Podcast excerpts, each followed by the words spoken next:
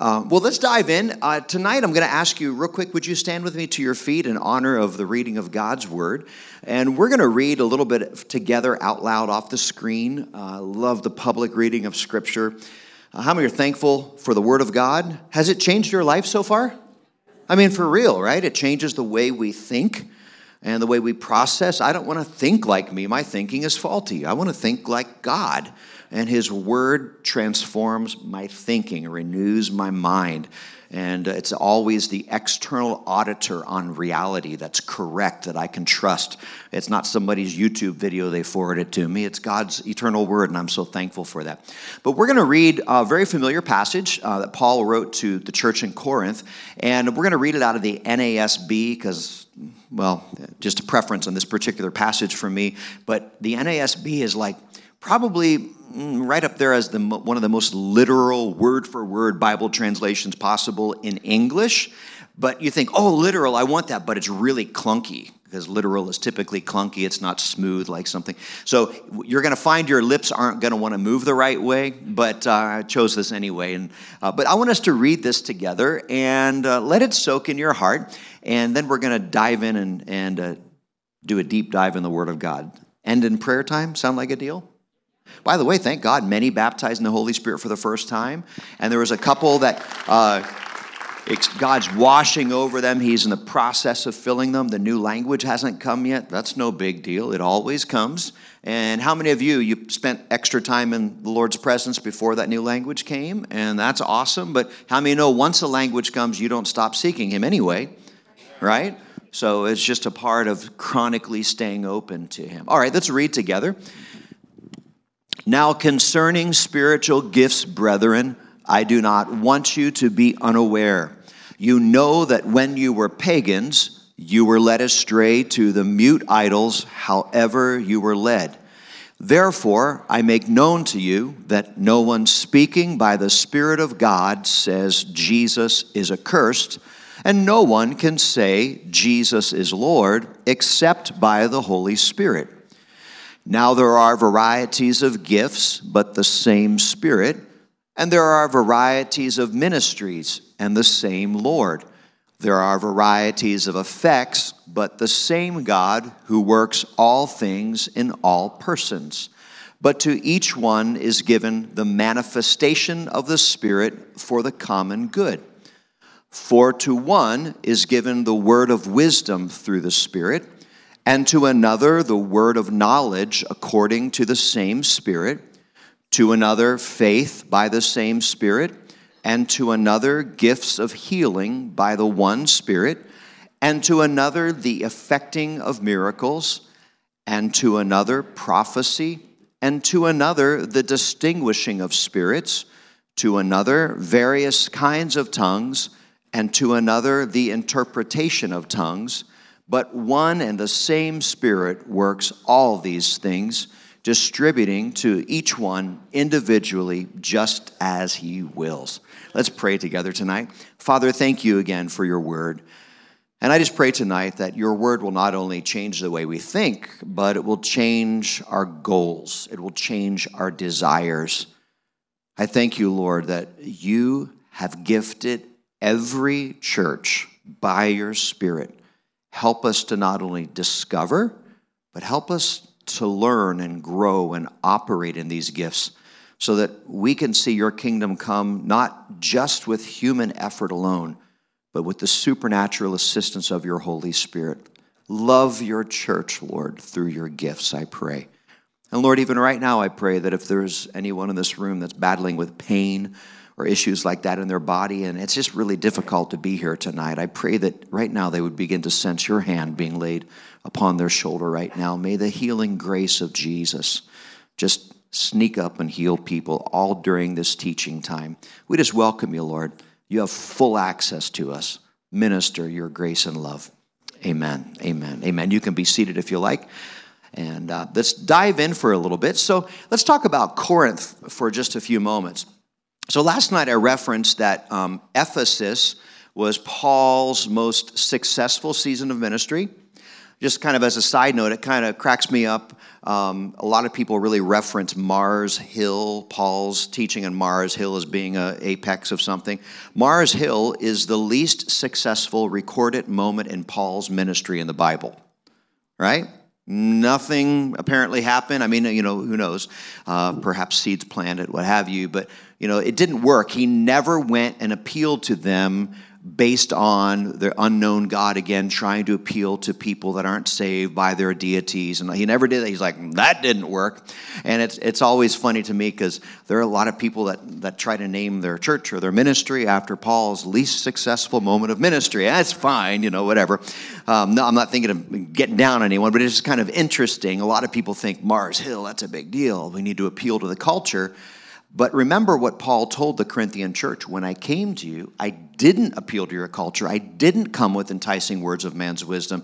Instead, I came with a demonstration of the Spirit's power, so your faith wouldn't rest on the wisdom of men, but rather on the power of the Spirit. And we think kind of like wisdom of man, well, that's just like, you know, whatever. But that's a very specific thing in the Greco-Roman culture. They looked for wisdom, for truth bombs, for mic drop statements, you know, Socratic and Platonic wisdom. They look for people that had higher learning, and that was how the Greco-Roman culture viewed God at work through divine wisdom or brand new thought process. Wow, wisdom comes from the gods, and that's kind of what they did, and that's what they were looking for. But Paul said, listen, when I came instead, I brought the power of the Spirit to bear.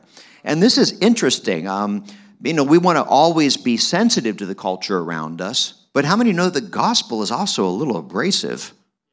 Actually, a lot abrasive. You got a problem, right? You know, and so there are you know, sensitivities and nuances to all of this. But Paul could have gone to Ephesus, and he could have appealed to their culture, and he could have done all these different things and schmoozed his way in and 99 more ways to a more successful, happy life kind of a thing. But instead, he brought the gospel when he came to Corinth, when he came to Ephesus, in each stage of his ministry. And so he wasn't afraid to tell the truth. How many know we need to be not afraid to tell the truth? But as Jesus said, we also need to be as wise as a serpent and harmless as a dove, right? And so there's a lot of balance and nuance and all these things. So I want you to kind of keep that thought, shelve that, but let it kind of be the grid through which you hear some of this stuff we're going to dive into. So Paul was in Corinth for 1.5 years. He planted a church, assisted by, anybody remember? Husband and wife team? Priscilla and Aquila, right? And actually, Priscilla was apparently the teacher. She's the one that set Apollos correct on some of his doctrinal misunderstandings. And their side gig that funded their ministry was tent making, right? That and eBay sales. And so, but tent making. And so Paul, Priscilla, and Aquila together were really a team in planting that. And from our best understanding, the church at Corinth at the time that Paul left and even later on wasn't like we think of church. We have a building and you have a parking lot. You got a place to put your donkeys and all that kind of stuff. But our best understanding is that the church in Corinth was most likely meeting in households. And we have a couple references to households, even names of households in 1 Corinthians. In chapter 1, in fact, we find out the name of the lady who wrote the letter to the Apostle Paul from Corinth. He's now probably about 2 years or maybe 2.5 years out of his pastorate. He dropped off Priscilla and Aquila in Ephesus and then went on a little trip. And then when he came back, they had gathered together the converts under the Egyptian evangelist Apollos' ministry. You can read about this, Acts 18 and 19. And Paul gets there probably 6 or 7 months after leaving Ephesus. And Paul was in Ephesus for 2 years. If we understand the timetable right, he's about 2 years into his pastorate at the height of the Ephesian revival when he gets a letter from, does anybody remember the lady's name that wrote him the letter? 1 Corinthians 1, don't Google it now. Chloe. Her name is Chloe. So I'm going to be like really non-Christian right now. Every time I see that Chloe, I think of that kind of melancholy lady on the show 24. You know, that's what I always think of. All right, so I've never seen the show, but I've just heard about it. Okay, whatever. So I only watch Christian TV and movies with Kirk Cameron. That's it. That's all I watch. Okay, so anyway, but Chloe writes a letter basically saying, hey, Pastor Paul. She's one of the letter came from her household church group. Pastor Paul, remember us. I know you do since you've left.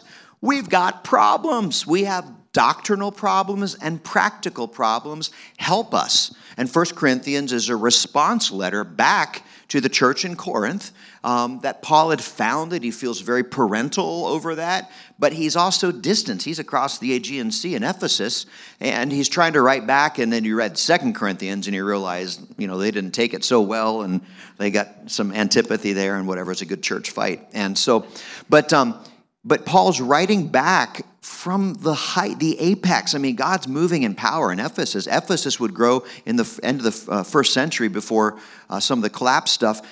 Ephesus would grow to be the second largest, most influential church on planet Earth outside of Jerusalem. So this is like, he's at the top of the mountain. He's in you know, the World Series there, and he's writing back to the farm team that can't seem to get the T-ball off the stake, you know? And so this is some of the dynamics going on here. So let's look at Corinth for a moment, first century Corinth. Now, there is a lot of literature outside of the Bible that has survived from the first century, from the Greco-Roman world. And there's actually a lot of information on Corinth. There's travel logs, there's all sorts of legal documents. And if you're like really interested in diving deep, kind of the guru on first century contemporary literature of, you know, biblical areas would be Craig Keener, Dr. Craig Keener. And so you can check his stuff out, and his stuff, you can get lost in the footnotes. Matter of fact, a lot of his footnotes turn into books by themselves by the time he's done with it. But some deep dive in this. I just want to give you a little bit of an overview. So let's go to the next one if we can, please. So you are looking, we'll put this in context, you're looking at the bottom of Europe. So you got Europe here, and right over here is where the Mediterranean Sea is. You're looking right over here, the southeast area of Europe, and this is Greece. How many of anybody ever been to Greece? A couple of you? Do we have any Grecian folks here? You are Greek descent. Not a one. Okay. How many of you are sitting by someone that's greasy? I'm trying to find any common ground here possible. Okay. So, and I apologize, my laser is new batteries tonight, so it's bright. Okay, so Greece is based, this is Greece right here. Over here is Ephesus. This is modern-day Turkey. Up here is Istanbul or Constantinople. You remember the Bible says that's nobody's business but the Turks, what you call it. But over here you have Greece, and basically Greece is shaped like a figure eight. So you have the top part here and the bottom here joined by this little land bridge, because that's a bay, the Bay of Corinth. And this little land bridge, do you know what a little bridge of land is called? Isthmus, right? Which is really difficult to say if you don't have front teeth. But isthmus is actually the word in Greek for neck. It's a little neck of land. So you've got the bottom of Europe here, and then you have the Peloponnesian Peninsula down here. Right here you have Corinth at the bottom of the neck, and then over here after the neck on the base of the top part of Greece, you have Athens, you have Thessalonica up here. Over here, underneath the sea, would be where ancient Sparta was in the region of Kalamata. Anybody ever heard of Kalamata before? What do you think about when you hear Kalamata?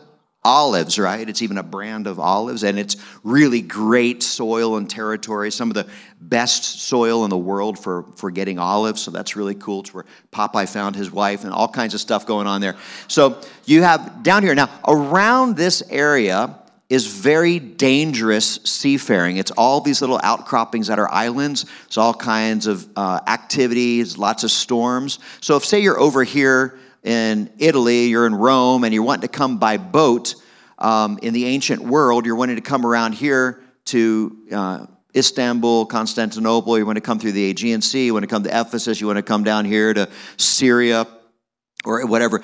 This is a very dangerous part of land. In fact, in some of the ancient first century literature, and even prior to that, and then later than that, actually, they write about how difficult it is to get a boat around there half of the year. Because it's just, you know the story. I remember Even Paul had a shipwreck not too far from here. You remember that account? The Bible says the weather started getting rough. The tiny ship was tossed. If not for the courage of the fearless crew. You guys know your Bible. I don't even know why I'm teaching you. Okay, so this is a real dangerous area. And so one of the things that I kind of hit through the footnotes, and then thank God because it's old stuff, you can Google it, and I came up on, I noticed... in one of these ancient travel logs, they noted that they call this area basically impassable or passable with great risk.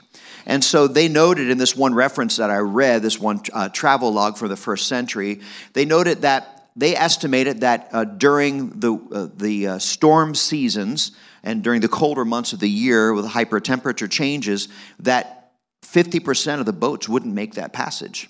In fact, you remember a couple years ago when the Grecian cruise liner ran aground? It was right there, okay? So it's just kind of a dangerous area. So what they've tried to do way before the first century when Corinthians was written, they tried to dig, it makes sense, dig a little canal there, but they couldn't ever get it right, and the soils would collapse, and there's writing on that too. So at the time of the writing of 1 Corinthians, they had big slabs of stone pavement across that 4.5 or 5 mile wide neck of land at Corinth. So during the difficult times of the year, you could come through the Adriatic or from around here from the bottom of the Mediterranean. So you're coming from Spain over here or something like that, and you could enter the very protected Bay of Corinth, and then they'd pick up your boat, only of a certain size, but pretty large, actually. They could pick up your boat with these ancient kind of cranes and blocks and tackles and all this kind of stuff, and then they would drop it on a land barge on rollers, and they would roll across these paving stones with oxen. It would take 4 or 5 days, about a mile a day, basically, they could bring that boat. So if you're a merchant, you're like, well, I mean, I've got a boat full of Starbucks coffee and I've got to get it to Istanbul, you know, so, well, okay. So if you're a sailor, you know, it's like, well, it's going to cost a lot of money, but at least I know it will get there. I'm not going to lose my boat, not going to lose my crew. So they would take that more expensive route and have the boat brought up there, put there. And then in the meantime, in the 4 or 5 days, the sailors would party in Corinth. This past week, we were ministering in South Dakota, and I was talking with one of the pastors that pastors right near Sturgis, and he's like, I said, man, how are you doing? He goes, well, we got to get home. Still a lot of cleaning up to do, you know, and all those people come there. Yeah, they drop a lot of money in the town for bike week, but they also leave a mess because they don't live there. So they don't have the same sense of care and stewardship that, you know, would have. And so this is kind of the same thing. First century Corinth was a party town. It was a party town in a lot of ways, not only because they had a lot of people going through, and no disrespect to sailors, but you know, a lot of the reputations are well-deserved in that time. Then also, the major city in Greece was Athens, and then over here, Sparta. And if you were traveling not only by boat, a large amount of traffic came through there east to west by sea until they dropped the boat on the other side, but also by land. So if you were going from like, you know, New York to Los Angeles, or like in Minnesota, you were going from, you know, the two major cities, Minneapolis to Bemidji, then you would... if you were going, you know, to New York to Los Angeles, whatever, you would have to pass through Corinth. And so this was a transit place. Now, on top of that then, because of all the fertile farms, vineyards, and olives, some ancient proverbs about Corinth kind of let us know some of the culture. So here's one. The wine flows like a river at Corinth. That gives you some ideas, right? And then even more punctual, one of the travel logs has a statement is interesting. I kept on reading it over again because I just wanted to make sure that I read it right the first time. But here it is. You can't get as drunk as a Corinthian. They have pre-pickled livers. You know, it's a extra. So you kind of get some of the ideas there. Now, a lot of that also was because of some of the stuff that was there at Corinth. So let's dive and go to the next one. Let's take a look at this. So now you are standing in the ancient area of Corinth, which is down in the southwest of that neck of land, the bottom of the neck of land, right where it joins the peninsula. These pillars here are the remaining pillars of the Temple of Mars, and you're looking to the south. This is the little mountain there, the Acra Corinth on top there, and there's a road that goes up around here to get you there, and there's a road that goes up here, and there's trails everywhere, but the boats would kind of go across and through here on the land bridge. The Temple of Mars, this was not Mars's main temple. His main temple was in Athens, but this was his secondary temple, one of his secondary temples, and they had all these different levels. So this was like, if you couldn't get to Athens, this was the next best thing, basically. And Mars is one of those kind of little bit of everything gods, god of war, god of unfortunate candy bars, too, if you know. And so so you got all this stuff going on. There, Mars does things. But you would probably, if you were passing through Corinth, you were raised in the Greek religious world system, or later when it was Romanized, you would live in that system. You would stop off at the Temple of Mars. That's just because kind of you check that box. And then on the road that goes from here up to the Acra Corinth, where the primary temple of the Greek goddess Aphrodite was. That was her headquarters temple. I mean, that was her Disneyland up there. It's like, be careful with little ears, but Disneyland where you have to have penicillin too, all right? So that's kind of what was going on there. So in order to travel on this road from going to Mars all the way up to the Temple of Aphrodite, whose ruins are still up there, there's also a military fortress, and then there was a bunch of other stuff built, but on top of ruin upon ruin. But the military fortress and Aphrodite's temple were the main things up there. On that road are all sorts of little idol temples, little Greco-Roman god temples. There's even remains of the Greek god Asclepius, who is the Greek god of healing. And that's always very easy to find archaeologically, because part of the way you worship that is you go and basically and you show yourself to the priest, hey, I've got tennis elbow or whatever. And they're like, oh, yeah, well, Asclepius will heal you, but I need to see your taxes, please, from last year. So they would assess how wealthy you were, and then based on how wealthy you were, they would send you out to one of the artisans that were stationed outside, and they would, if you were very, modest income, they would send you to a wood carver who would carve you a wooden elbow, like a totem, not like you're going to replace it, but just kind of as a symbolic totem. But if you were high wealthy, they'd send you to a silversmith or a goldsmith. And so, or a lot of times, too, some of the stuff in this particular archaeological find is a lot of bone, animal bone that they've carved, like an eye and some hands and some other stuff they've found there. So it's real easy archaeologically to go, oh, this is Asclepius' temple, because they find all these things there. But based on how this works, they would say, they came on a Maserati donkey, so we're going to send them to the goldsmith. And so, idolatry is a two-way system of manipulation. Right? You are trying to get what you want from that god, and the priest or priestess is trying to get your stuff. And so there's kind of a certain tolerance culturally and then realistically of how much, they can take and how much you can put up with. And so there's all these, you got the main Temple of Mars, big deal here, and then you have all these little temples you worship, but the main deal is to get up to the Temple of Aphrodite. Now, in the Temple of Aphrodite, there's a lot written about this, too. And some of the writings of Aphrodite about the temple and the travelogues and all this kind of stuff, some of it is about 200 to 300 years before the time of Paul, and some of it is afterwards. So our best guess, we try to figure out exactly what was going on at the time of Paul there, so we kind of figure things out. But one of the things that's written a little later than Paul was that at the Temple of Aphrodite, there were no less than 1,000 shrine temple night workers on duty. Sorry, little ears. And so the way you would basically worship there is you would go to the temple and you would pay a fee to get in, a small fee, either of coins or of a very small animal, perhaps doves or, something like that. And then once you get in, then you would select the night worker you were going to worship with, and that would be a much larger fee or a larger animal. And then on the way out, when you have the munchies, they had one of the most famous restaurants in the ancient world there, stationed at the Temple of Aphrodite, and they would serve you your steak back for an exorbitant fee. And so how many know they get exit through the gift shop, right? It's kind of the way it is. And so with all of this going on, Aphrodite's temple was a place of intense sexual impurity.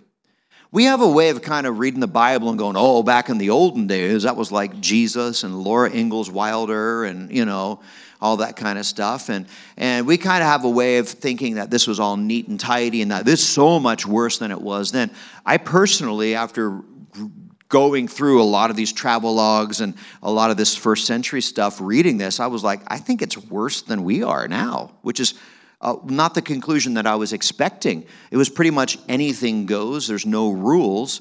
And so let's look at the next one real quick. And this is the most recent reconstruction of Aphrodite's temple based on archaeological finds. So now you're on the top of that Acra Corinth and you're looking out over, like somewhere over in here, straight through over here would be Istanbul. Right here is Athens. Down here would be the Temple of Mars, and that bridge of land would go like this. So you get an idea, and even the colors based on the archaeological finds is very, very interesting. This was a big deal. And so if we go to the next one, let's just look at a couple things that help us to kind of understand the background in which Paul was writing back to that church. He's dealing with people that are recovering pagans. How many of you are recovering sinners? Right? So recovering pagans, but coming from a worldview that has no Judeo-Christian ethic or moral at all. And so, number one, a la carte religion. You picking this God and that God and this God and that God. There's a God for everything. And you go, well, we don't have that. We're in America. But there's a lot of people that have, you know, they've got a church. Well, I go to church on Christmas, and, you know, we go to church for a wedding, and we go to church for a funeral. And if we're really desperate, we'll call a pastor. But then they're also out worshiping all sorts of other things, and not even casually, like, you know, we say in the most generic, washed-out sense, idolatry, as in something that's diverting our affections. We literally have people that worship Jesus and Mother Earth, right? And so we have all this kind of stuff. People, well, there's a lot of roads to get to Rome, so to speak, and I don't know what your truth is and my truth, and this is all the language of polytheism. And so the ancient way of worship in paganism and polytheism, many gods, is there's a God for everything. You got a God for healing. You got a God for, you need help with your grapes, you go to Bacchus's temple. You know, you need, you want to have a baby, you go to Aphrodite, which doesn't make any sense. I think you should go home with your spouse. But anyway, but you do all the, everything is so pointed towards this. And then, but the underlying theme is selfishness. I want something out of this. And I did a deep dive about 2 years ago. I read the book of 1 Corinthians through, 6 months, read it through over and over and over and over and over and over again, because I really wanted to understand it. And sometimes just steeping and soaking in a book of the Bible is the best way to understand it. And what I found out is, out of all of the issues the Apostle Paul addresses in 1 Corinthians, you know, some of the stuff Chloe wrote him, to, misunderstandings about the Lord's Supper, the coming of the Lord, spiritual gifts, matters of conscience, immorality, heaven, all this kind of stuff he's dealing with. Basically, the answer, the crux of every one of them is don't be selfish. It's really the basis of it. And so now I know that we're not like that because we're Americans and we're perfect, you know. No, not at all. So this a la carte religion, polytheism, a God for everything. Aberrant sexuality. Well, we don't have that here. You know, the last I heard from a counselor, there are now 32 genders that are classified psychologically. So that's interesting. And then substance abuse. We don't have that either, do we? Negative view of Christianity. We don't have that. Yeah, I mean, this is. You could classify some of the four major challenges to Christianity in our culture. This book really speaks to us. And honestly, like, even the persecution that was there, basically in first century Corinth, if you were a Christian, you would be highly persecuted because you're going against the cultural way. You're renouncing all the gods of your family and all the gods of your culture, and you're going for this cultic Jesus, you know, that says, throw out the rest and follow me only, and deny yourself instead of indulge yourself. And I mean, the parallels are just replete. Now, with this kind of worldview in mind, could we go back to the first scripture slide? And I just want to kind of go over this verses again, and let's plug in some of this cultural detail here so we can really understand this. Okay, so now concerning spiritual gifts, matters, issues, it's not, the word gifts is not there in the original. You see, it's italicized. This is bigger than gifts. Paul's like, hey, about these lofty spiritual issues, the things that new people, because he's writing to new people in chapter 12. Remember, chapter 12 is addressed to people that are new to spiritual gifts. Chapter 13 is all about the way gifts should flow through the selfless love. Probably was read at your wedding, but honestly, it's not really about romantic love. I mean, some of the principles are cross-platform, but it's really about the way you're used in the gifts. And we'll talk about that. But then chapter 14, Paul is not addressing new people about the gifts. He's addressing people that have been around. And he's trying to tweak them and help them and cause them to grow, which probably all of us, whether we're new to them or whether we've been around for a while. How many have been around a while? You can tell because when you raise your hand, you stretch a cobweb from your elbow to your hip, right? But wherever we're at, this speaks to us. So about these lofty spiritual issues, brothers, I don't want you to be unaware. That is the best news about this. If you're brand new to the power of the Holy Spirit, guess what? God wants to help you. He wants you to understand this is not arm's length and distant, but you just have to understand the way God does things is not the way our selfish mindset would do things. So it's a different worldview. So he talks about worldview here. You know that when you were pagans, you worshiped all these different gods. You were led astray to mute idols, however you were led. This mute idols business is a big deal because later on, he's going to talk about some verbal gifts where God speaks through us, his people. And then, in fact, in chapter 14, when he helps people that are already used to get better at it, that's really what he's talking about, verbal communication gifts. How many know God is speaking? So, mute idols, however you were led, by the seat of your pants, whatever the idol priest or priestess told you to do, you were helpless. They went to the temple of Bacchus because your grapes were bad, and they're like, well, the reason why is you need to give Bacchus, your tax refund. And you're like, I don't know, But you do it, and then your grapes still die, and you're left there, and you have no recourse. It's just however you were led. I mean, there's no real system here. It's kind of a spiritual lotto, isn't it? And so, therefore, I make known to you that God's kingdom is not like that. It's a different worldview. It's a different construct. It's a different ecosystem. And so, for example, just as flat out as can be, if you really love God, you wouldn't curse him. And if you curse God, you obviously don't love him. And it's interesting, too, because no one would say Jesus is Lord except by the Holy Spirit. That's because of the high persecution there. If you were a believer in Christ, it would negatively affect your employment, your job opportunities. I guess that's the same thing. It would affect your social circles. So very, very interesting. Maybe there's some, even in this room or watching online, that you lost your job because of Jesus in some way. That's happening here. Matter of fact, we had a pastor friend that one of his associates in Canada was jailed the last few years and unjustly for his faith. So, therefore, I make known to you that no one speaking by the Spirit of God would curse Jesus. No one would acknowledge Jesus unless they really believed in him, because that would enable persecution. Then the next one, now there are varieties of gifts, but what? Same Spirit. There are varieties of ministries, but the same Lord. Varieties of effects, but the same God. Why would that be important? Because you're dealing with a God for everything, specialized God for everything. He's like, this is a different world these gifts flow in. It's not like I can go out and with my Harry Potter wand and curse my neighbor's cornfield, and then I'm going to come to church and ask Jesus to bless me. This is a two different worlds going on here, and we belong to the kingdom of God, right? That has a different way about it, a different ecosystem, different worldview. And there are varieties of effects or outcomes, but it's the same God who works all things in all persons. But to each one, each person, each occasion is given the manifestation or the showing of the Spirit for the common good. See, this goes against, again, the pagan worldview is, well, check out what I can do. Now respect me for that. or give me money for that, or, you know, whatever, or admire me for that. But that's not how it works. In the kingdom of God, when you and I are used supernaturally by the Spirit, that happens, but it's, hey, look at Jesus. Look how Jesus is loving you by pouring this gift out upon you. And we have to deal with this on occasion, and not because I don't know what I'm doing. I'm a novice, honestly, at all this stuff. I don't know any more than you do.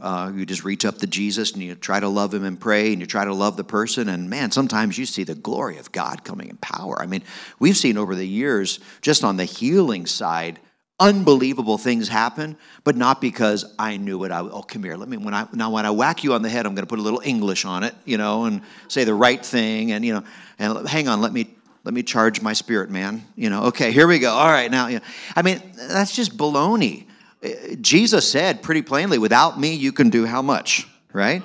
And so it's not based on skill, so why would we expect people to look at us differently when we're delivering what God has for us? In fact, delivering the mail is probably the best metaphor for how these gifts work. You know, if you're the mail carrier, you didn't write the letter. You're not the recipient of the letter. You're the middle person that is providing the service, thankfully. And mail carriers here, thank you for delivering anything but bills. But you are simply taking what the sender has sent, and you're going to the recipient. Here you go. And a lot of people, when they're using the power of the Holy Spirit, they're like, hey, check me out. You know, out of all the people in our church, God picked me to prophesy. You know, I've always wondered if I was God's favorite. Maybe he didn't even pick pastor. Oh, I must be more spiritual than pastor, you know. And it's amazing how the selfish mindset of the old life, we can say metaphorically, or the pagan life, which is probably true before Christ, that selfish nature can infiltrate, and we can be trying to operate in the power of the Spirit with the old pagan worldview still at work. And what happens then? Corinthian problems. That's how you can have people trying to yield to the Spirit turn into something ugly. That's not the ideal, right? So he goes on, the Holy Spirit's behind each manifestation, and it is given to benefit everybody else, not necessarily the person that's being used in the gift. So then go to the next one, please, and you'll notice a lot of these keys here. For to one or one person is given the word of wisdom through whom? Through the Spirit. To another, the word of knowledge according to the same Spirit.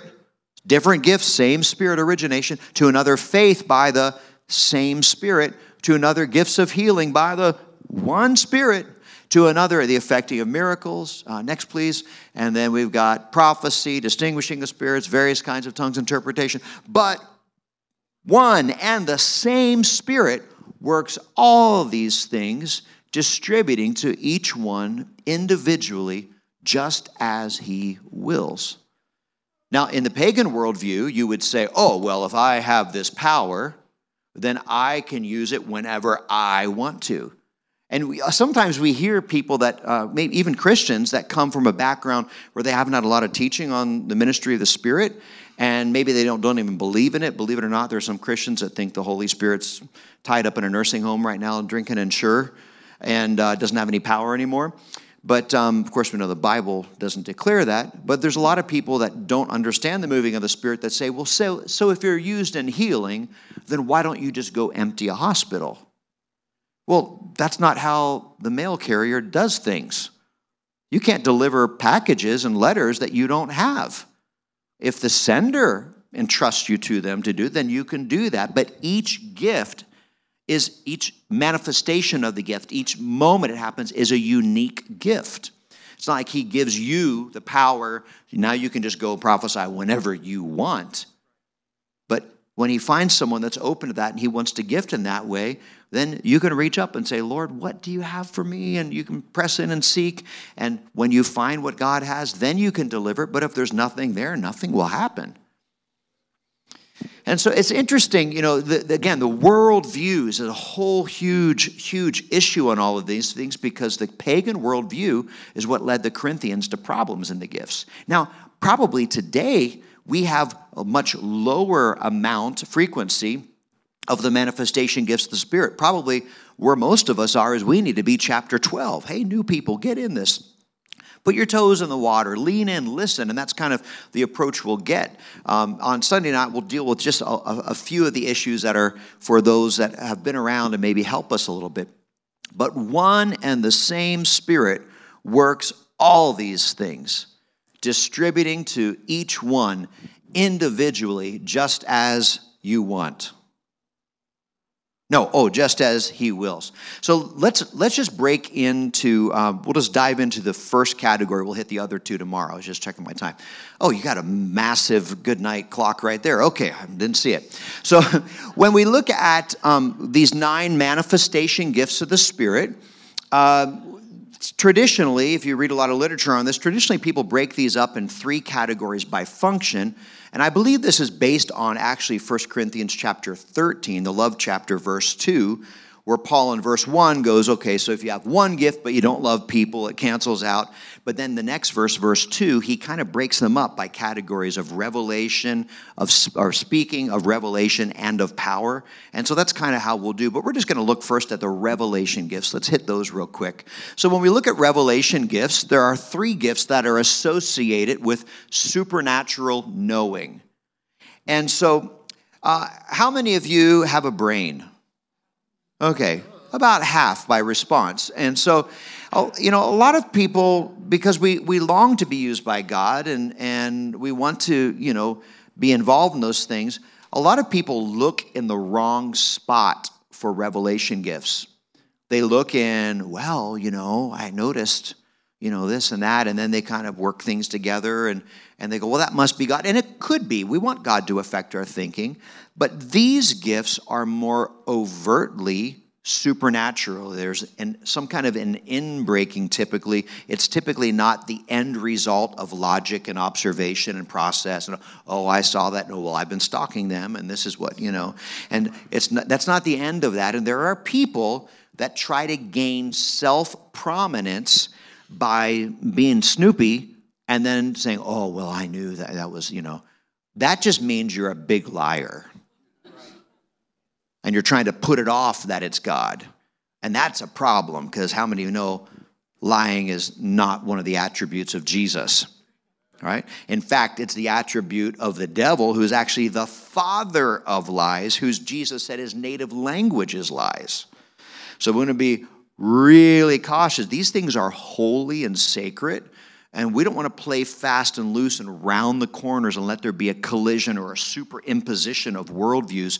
We want to purge out the old and allow the purity of God to flow, because these are very sacred, powerful things that demonstrate God's holiness and love for other people. And so that was a good spot to say amen. Bummer, you missed it. No, it's too late now. Don't. So revelation gifts. So these reveal in just a fragmentary way God's all-knowing nature.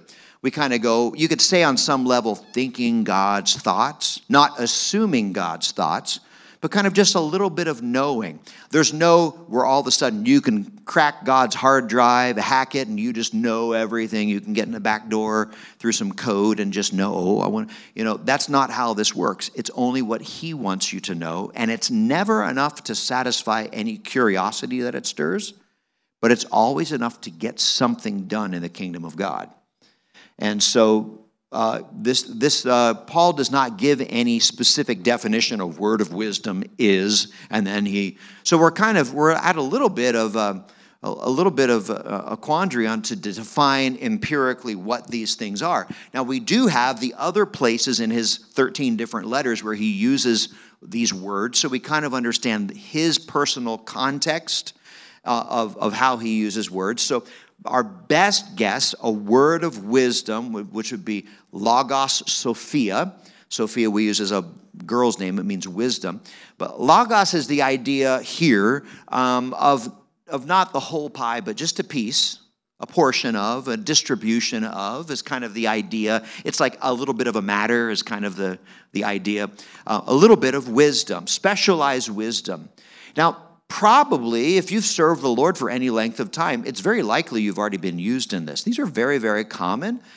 It is, from Paul's teaching, It is true that there will be some gifts that you'll see reoccurrent in your life. And even of four gifts in particular, Paul says not everybody's going to be used in those, including public tongues and interpretation, of which all the shy people go, phew, thank God, right? But there are some gifts that appear. Paul says, for example, everybody can prophesy. You know, we can all pray one for another that we may be healed and operate in healing. And so there's a fluency, and probably most of you, if you've been a Christian for any length of time, you probably have encountered a little bit of wisdom supernaturally coming to you. We don't know exactly what this is, but our best guess is kind of the way Paul uses wisdom is either to speak of a collected body of understanding or kind of knowing what to do about it or about something. So maybe you've had one of those moments where you just suddenly knew that you needed to do something, you knew something, and you maybe didn't know why.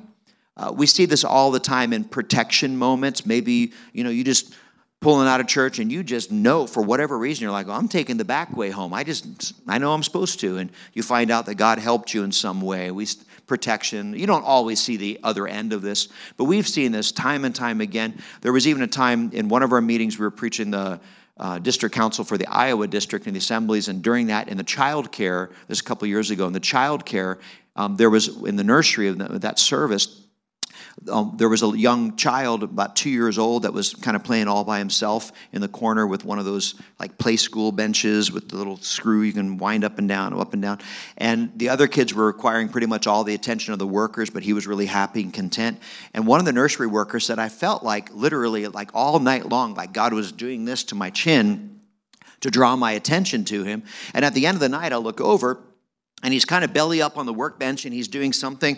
And she thought, I'm just going to go check on him, because she said, I just felt like God kept on inclining my attention. When I got over there, he was purple and blue, and one of those screws had come out, and he had put it in his mouth. And, I mean, it was just seconds. And she picked him up, and the screw popped out, and he started breathing again. And, I mean, oh, my goodness, thank God for the nudges from the Holy Spirit.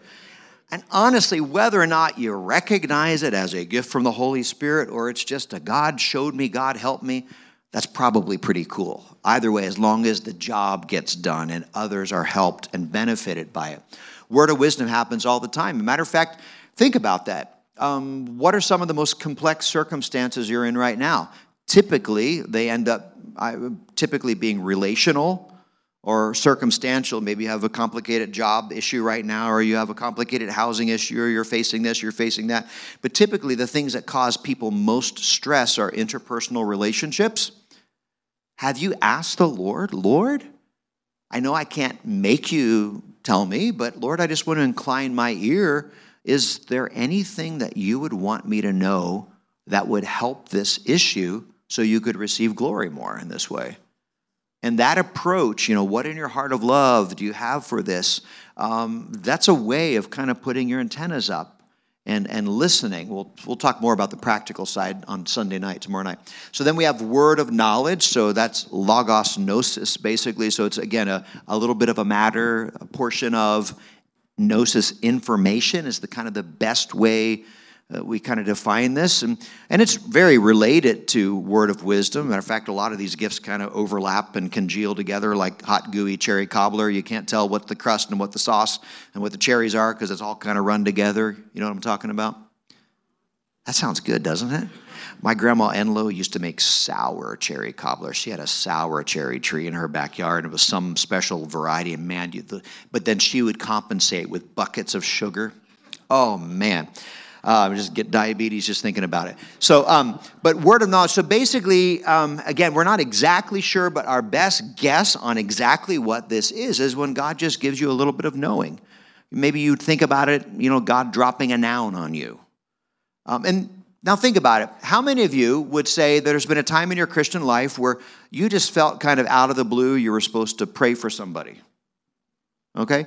These are words of knowledge. They didn't come from your observing or whatever. They came kind of bubbled up in the inner being. Maybe some of you have been awakened in the night. Maybe we have some intercessors here, and this is like your life.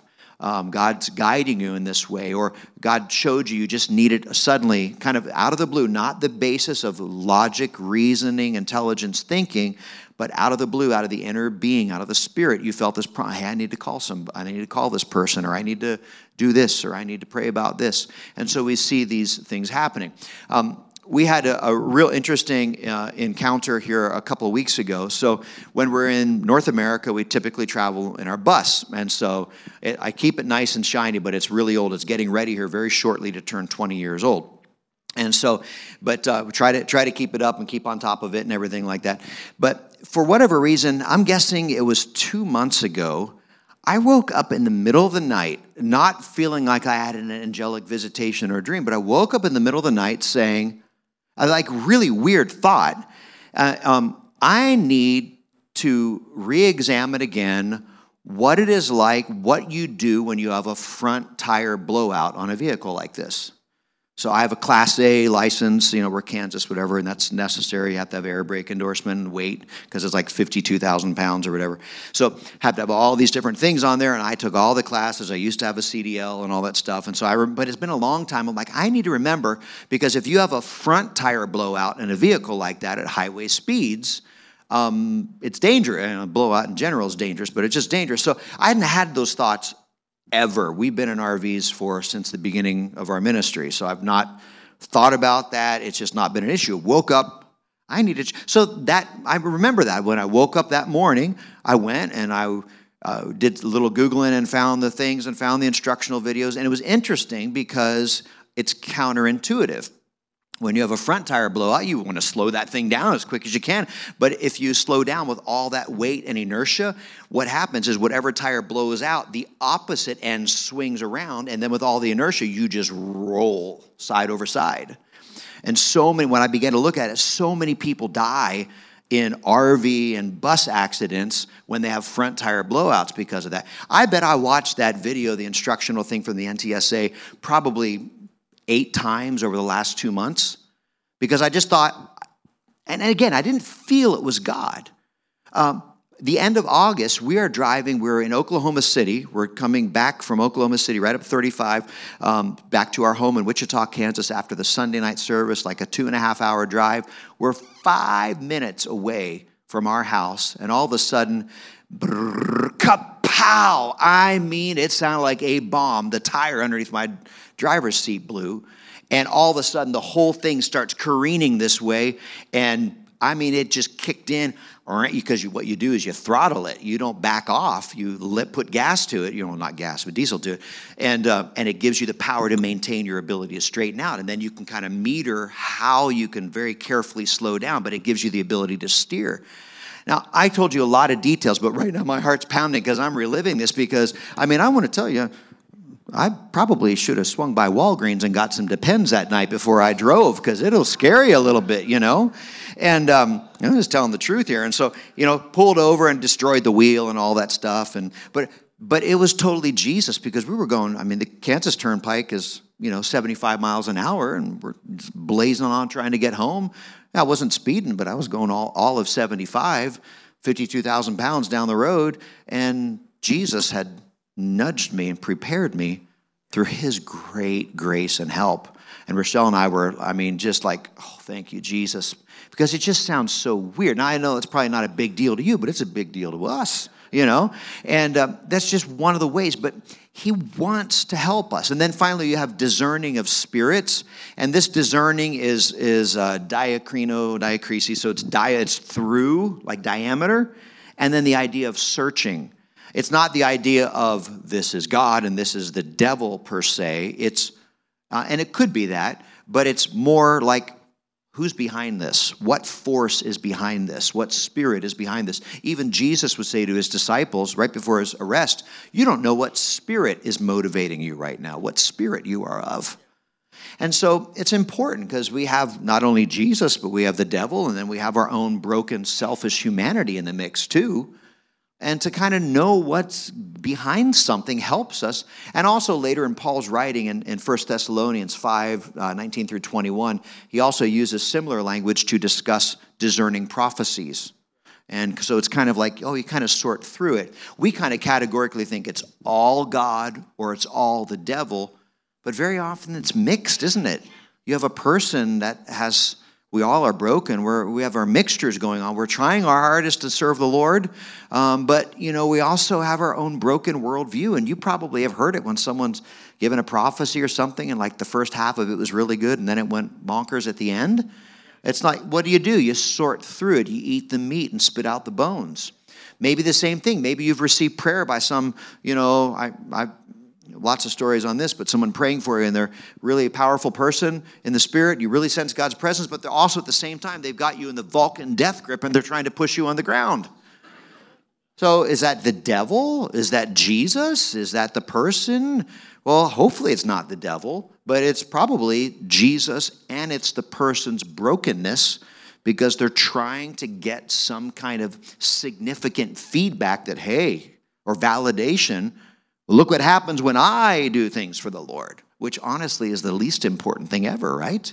In fact, wouldn't the greatest compliment be if you had been used in some gift of the Spirit afterwards, you accidentally overhearing someone, that was really, really powerful, and I don't even know who was used in that? Wouldn't that be like the greatest compliment possible? And so we'll dive in and we'll look more at these on Sunday night. But I want to just tell just real quickly kind of my quick journey into some of these things. I had read this book, Smith Wigglesworth, Apostle of Faith. You ever read about him, the British plumber?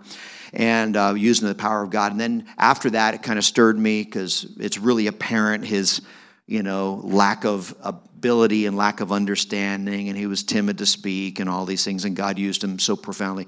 And then, so I read kind of the next thing in line was a book of his collected sermons that his daughter had transcribed from the front row of his meetings called Ever Increasing Faith. And there's chapters on every one of the gifts of the Spirit through there. And they're mostly stories, but very, very inspirational. And so I was a 15-year-old kid, and weird circumstances. I was in a different state with my dad at a different church I'd never been to before. My dad was ministering there. So at the that night, before I went to bed, I read the chapter on the Word of Knowledge. And when it was all done, I put it down, and my dad's already snoring in the other bed. And I go, okay, God, so I'm 15 years old. This, for whatever reason, has really stirred me. And I don't know if that's like desire from you or if it's, you know, selfish. Now, I don't know. But God, I prayed the most tentative prayer of willingness. God, if you're ever in a spot where I'm around and anyone else that could be using a word of knowledge and would be really good at it isn't there, or they say no or whatever, I guess it would be okay with me if, you know, you would use me, as long as you're cool with me making a mistake, you know. I mean, it was that tentative, for real.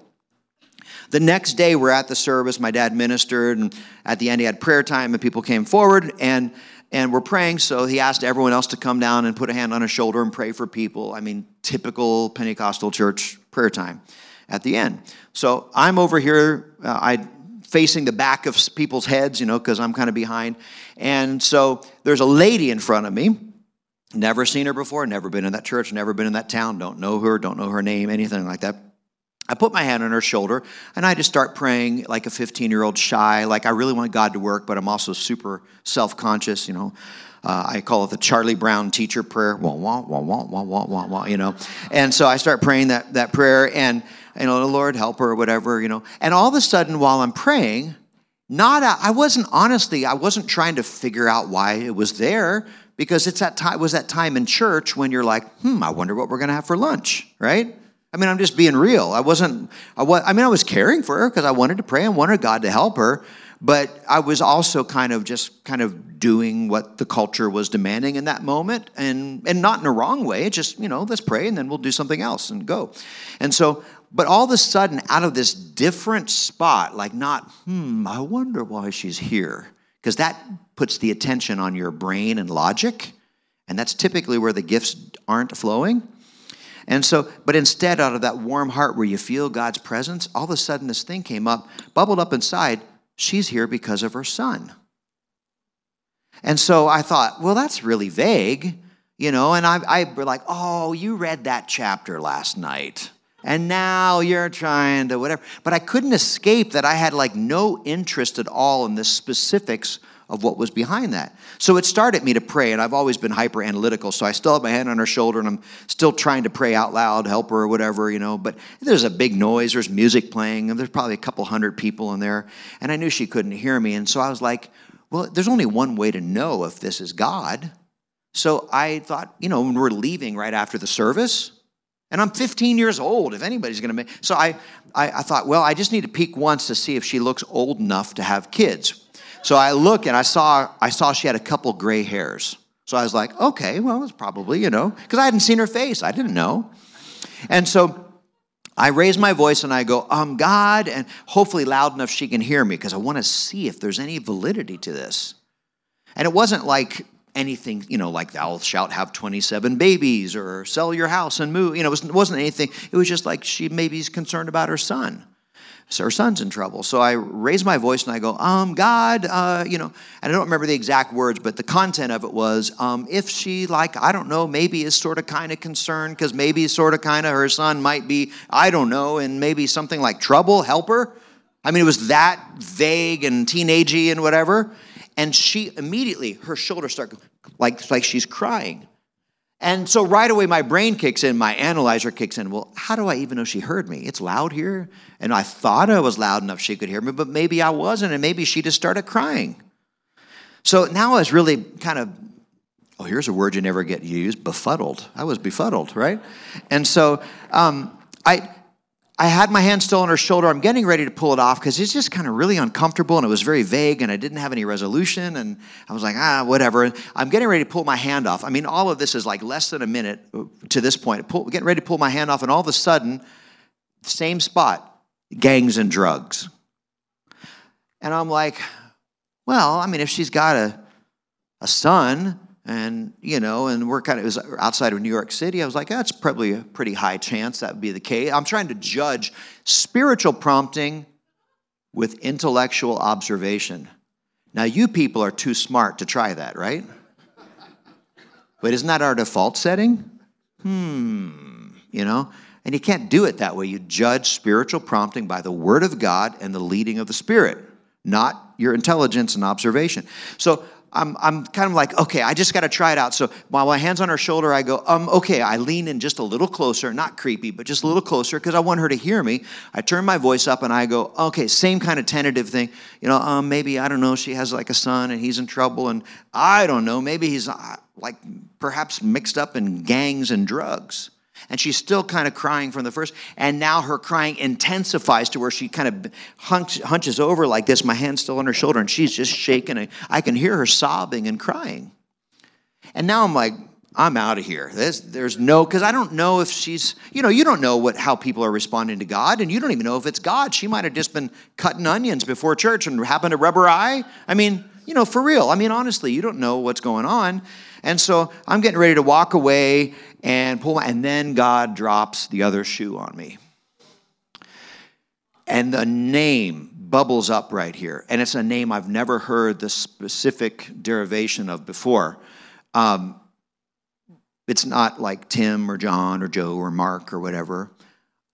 It's related to Frederique, but I knew right away, I could tell you how to spell it immediately. Very bizarre thing, Frederique, Q-U-E at the end. So right away, my brain goes, Frederique, that sounds international. I know Frederico, Frederick, Fred, Freddie, Frederique. And my brain goes, that sounds French. And I remember, this is so dumb, but I remember opening up my eyes to see if she looked French. And I don't know what I was looking for, if she would have like a beret on and a baguette under her arm. I mean, but it just shows, like, typically, at least for me, I don't know about you, my default setting in trying to judge spirit promptings is my wise intellect. It's just the wrong, it's like trying to open up a can with a hammer. You know, it's the wrong tool, you know. And so right away I'm like, okay, forget it. There is no chance in the world. I don't even know if that's a guy's name. You know, I don't even know, and there's just no way. And then, but the more I stood there, and this part's maybe 30 seconds while I'm processing all of this, again, God giving me the ability to say no, because he's not a bully. And in my brain, I'm going, well, you know what, but I need to know. And I'm just a kid. If I get it wrong, I'm just 15, you know. It's not weighty. I haven't told her where the Holy Grail is or that she needs to sell everything she owns, or, you know what I'm saying? It just felt kind of like a benign thing, but I mean, serious for her if it was indeed true, but it was a big risk for me personally, because you run the risk of being misunderstood or being confronted or whatever, but I was like, okay, so I leaned in even closer, and I turned up my voice to a level that I thought there would be no doubt she could hear me, and I ran through the whole thing again. Lord, if, I don't know, I'm trying to hurry to get to the name. She has a son, and I don't know, he's in trouble, and maybe he's mixed up in gangs and drugs. And I remember saying these words so clearly, because a little bit of trauma butterflies come up, and Lord, if for some freak chance, his name is, and then there's a gulp and a pause. Frederique. And before I could say, continue, help him, or whatever I was going to say, she spun around and grabbed me by my shoulders and shook me and said, "How do you know my son, Frederique? Where is he? Is he okay? Is he okay?" And I'm going, I don't know. Honest lady, I'm just trying to pray. You know. And while I'm trying to respond to her, she's dragging me over to the pastor, which at like 15 years old, that's like being taken to the school principal, you know?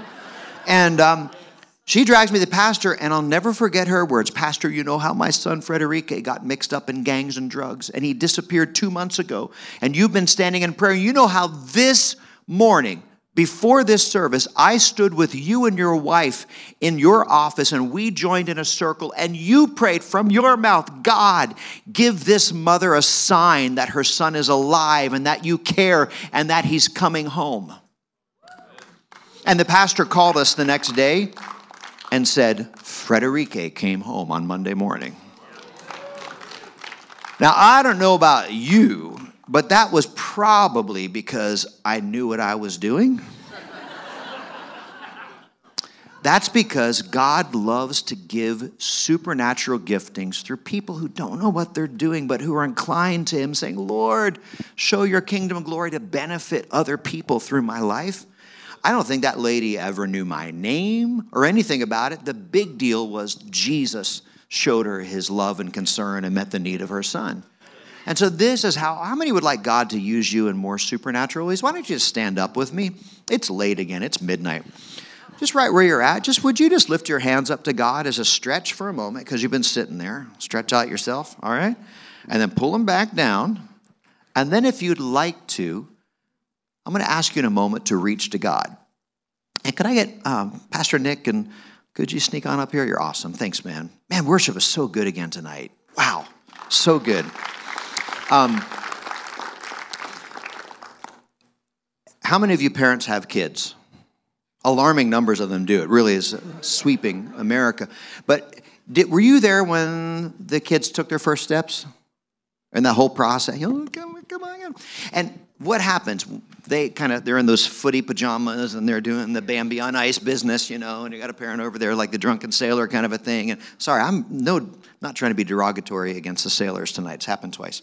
But finally, when they get from one parent or to another or whatever, whoever's doing it, what do they do when they finally get to the spot? When they see you, their hands shoot up. Yeah. Pick me up, daddy, right? Or pick me up, mommy, you know? And out of a childlike openness to the Lord, would you reach to your Heavenly Father tonight if you'd like? And would you invite Him to draw you closer, not only in your personal relationship with Him, but in your ability to join His mission and deliver His mail? Come on, lift your voice with me. Jesus, would you use me for your glory? Draw me near. Draw me near. Help me to hear the whispers of your Spirit. I want to hear your voice. I want to know you. I want you to use me for your glory. Whatever you want me to do, Lord. Teach me. Teach me. Help me to hear you through a biblical worldview rather than through the selfish worldview and the cultural worldviews. I want to be used by you. I'm not looking to get famous because of this or other people. It doesn't matter. I just want you to be glorified. Let my life be like a big magnifying glass for you, Jesus. For others just see you bigger.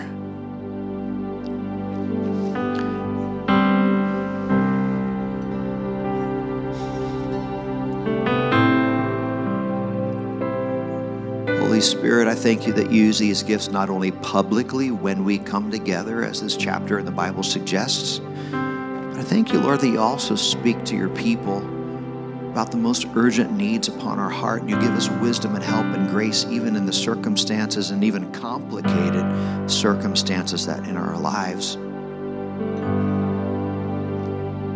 So I invite you, Lord, I'm asking you over this great church, over these amazing folks that have gathered on a Saturday night, I'm asking for a very specific thing from you, Lord. And I know it's your will.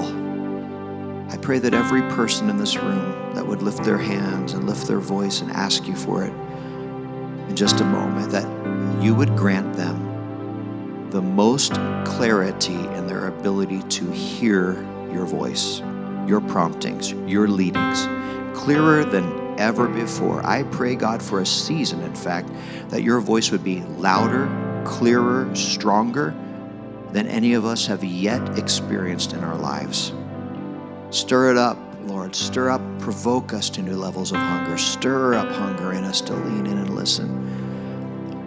Before we just go to general prayer, right where you're standing, would you think about what are some of the most difficult circumstances you're facing? Would you invite the Holy Spirit to send any revelation gifts that he might have for you in those areas?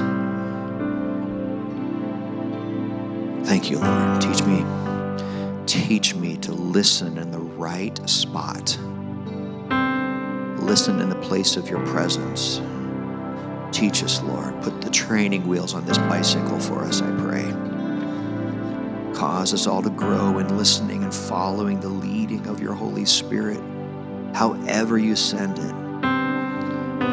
Help us to identify, let it resonate in our heart.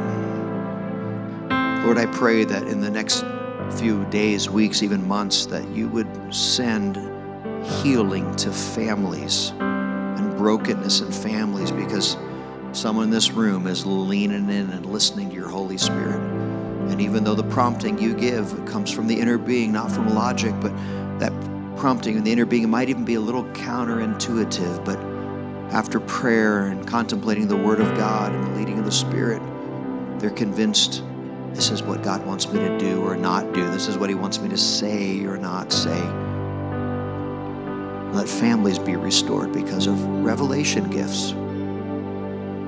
Thank you, Lord. Thank you, Lord. Thank you, Jesus. Thank you, Lord. Thank you, Jesus.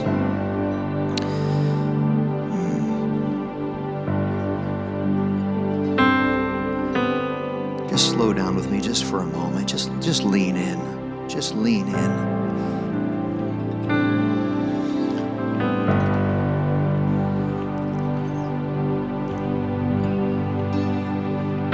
Spirit of the Lord, I want to hear you. I want to know you. I want to deliver your mail, Lord. Whatever you send, wherever you want it to go. I'm just here to serve. After what you've done for me, Lord, there's just nothing I wouldn't do for you.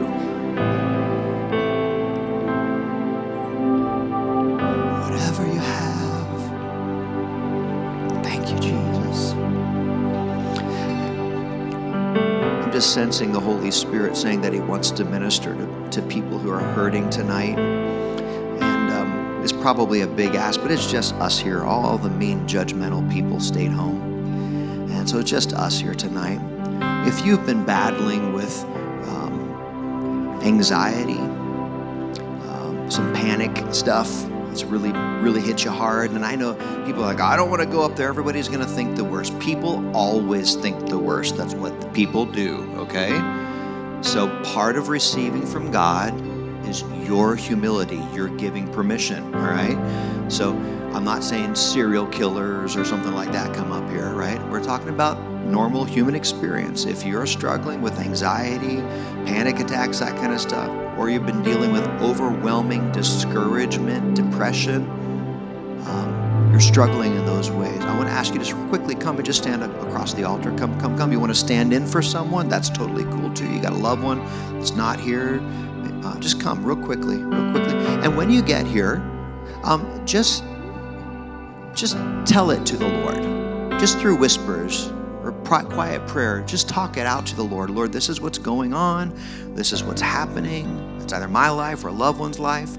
All right, come on, there's more that need to come. Just lots of room you can spread out here. All right, then I'm going to ask, as just begin to re-trust the Lord with it. Just talk it out like you were telling it to me. You know, don't take 10 minutes, but just, you know, give God the nutshell, or this is what's happening. I'm going to ask, I need just as many, if not more, folks that are up here. I need just as many more to come and put a hand on a shoulder and just intercede and pray and lean into God. The Bible talks about us bearing one another's burdens. And the beautiful thing is when you come up here and begin to pray, you're going to feel helpless. So what do you do when you feel helpless? You call on the Lord. Again, prayer is the normal way people receive from God in the Bible. So we're going to pray. We're going to call on the Lord.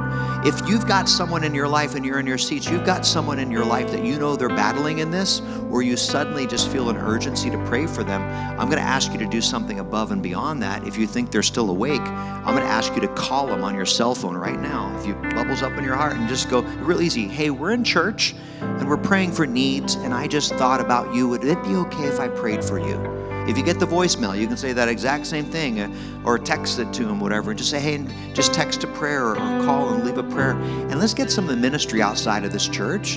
That's a really easy way to take a step of faith, all right? Come on, let's just lift it up to the Lord. Jesus, send your grace.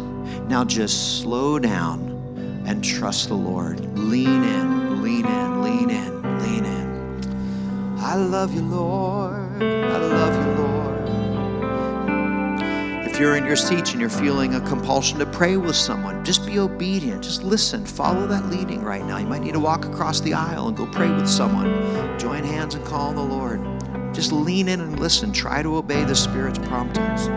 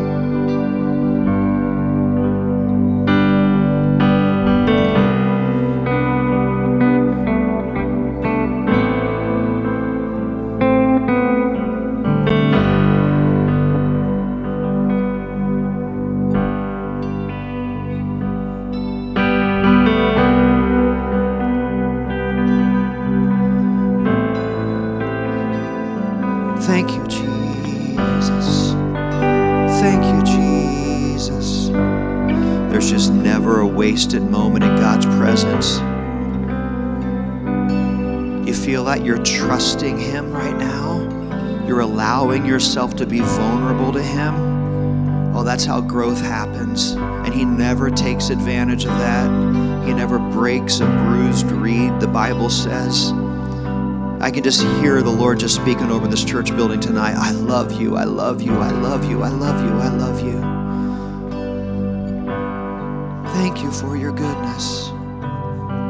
What you're sensing inside, the presence of God, maybe you can't even define it. He's revealing Himself to you. That's a revelation gifting. He's showing you His presence and His concern. And sometimes it's not even important that you're able to specifically transcribe it. Just feeling His arms around you. Let you know it's going to be okay. He's looking out for you. Yeah.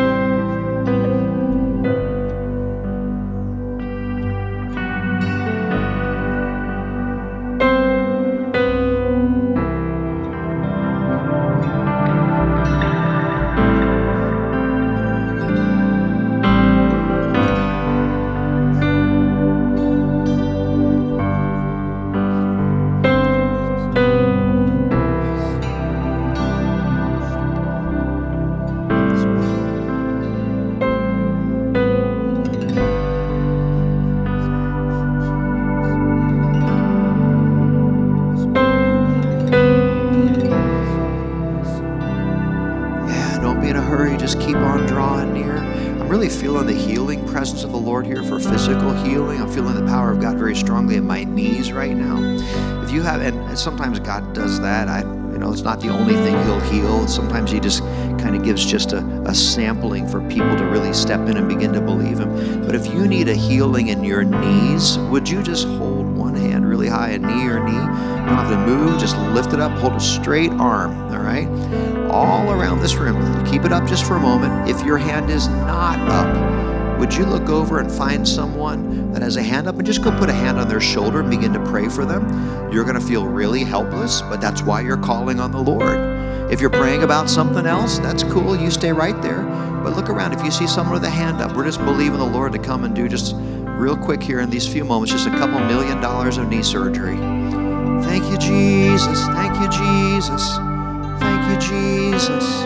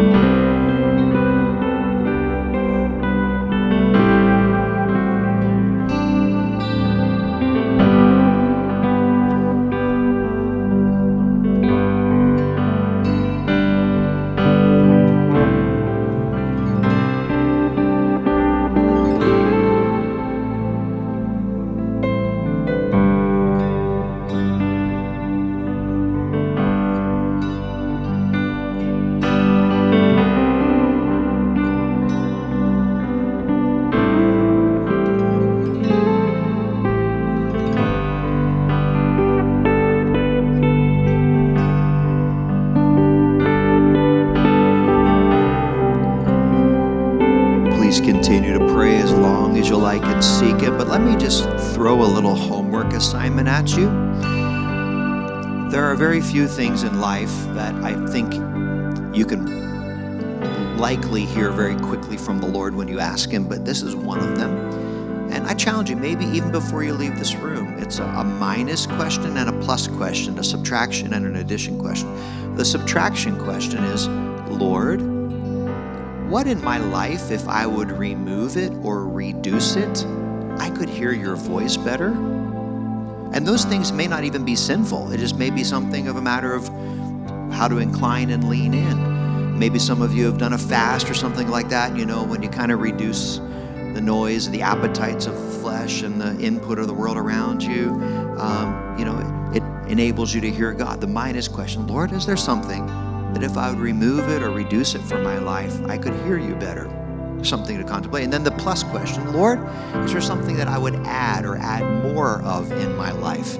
I could hear you better. And if you ask Him those questions, it's very likely you'll begin to hear Him. And maybe in this very moment, or maybe even tonight before you go to bed, or there are things that will bubble up inside. Lord, I pray that you would enable each one of us to take intentional steps to lean in and incline ourselves to hear you. We hear the world's messages every day all around us. It's just screamed at us. But I pray, Lord, that you would teach us how to posture ourselves to hear your voice and receive revelation, not only in a gifted way to help other people, but in our own lives and our own circumstances. Thank you, Jesus. Thank you, Lord. Thank you, Lord. Thank you, Lord. Thank you, Lord. I keep on feeling God's healing presence, too. Do you feel that? You're aware of that? Just such a sweetness of the Lord here. Thank you, Jesus. Thank you, Lord. I'm feeling God's power in my left hand, very strong, and wrist. I'm not sure what that is, but I believe God is healing something there. Thank you for your goodness, Lord. Thank you, Lord. God, I pray if there's anyone with some sort of chronic inflammation issue, chronic inflammatory issue, condition in their body, that you're just setting things right now. Setting things right. I believe the Lord is just resetting the immune system of the body so it no longer acts too much at the wrong timing. And God, restore order to bodies right now in the name of Jesus. Strengthen people. Strengthen your servants. Thank you, Lord. Feel God's power in my neck too up here. God, just touch your people. Just feel a warmth there. Just minister your love and your grace, Lord, and way beyond what even the small things I'm aware of that I sense, I believe by your Spirit, come and do exceedingly far above. Thank you for it, Lord. Thank you, Lord.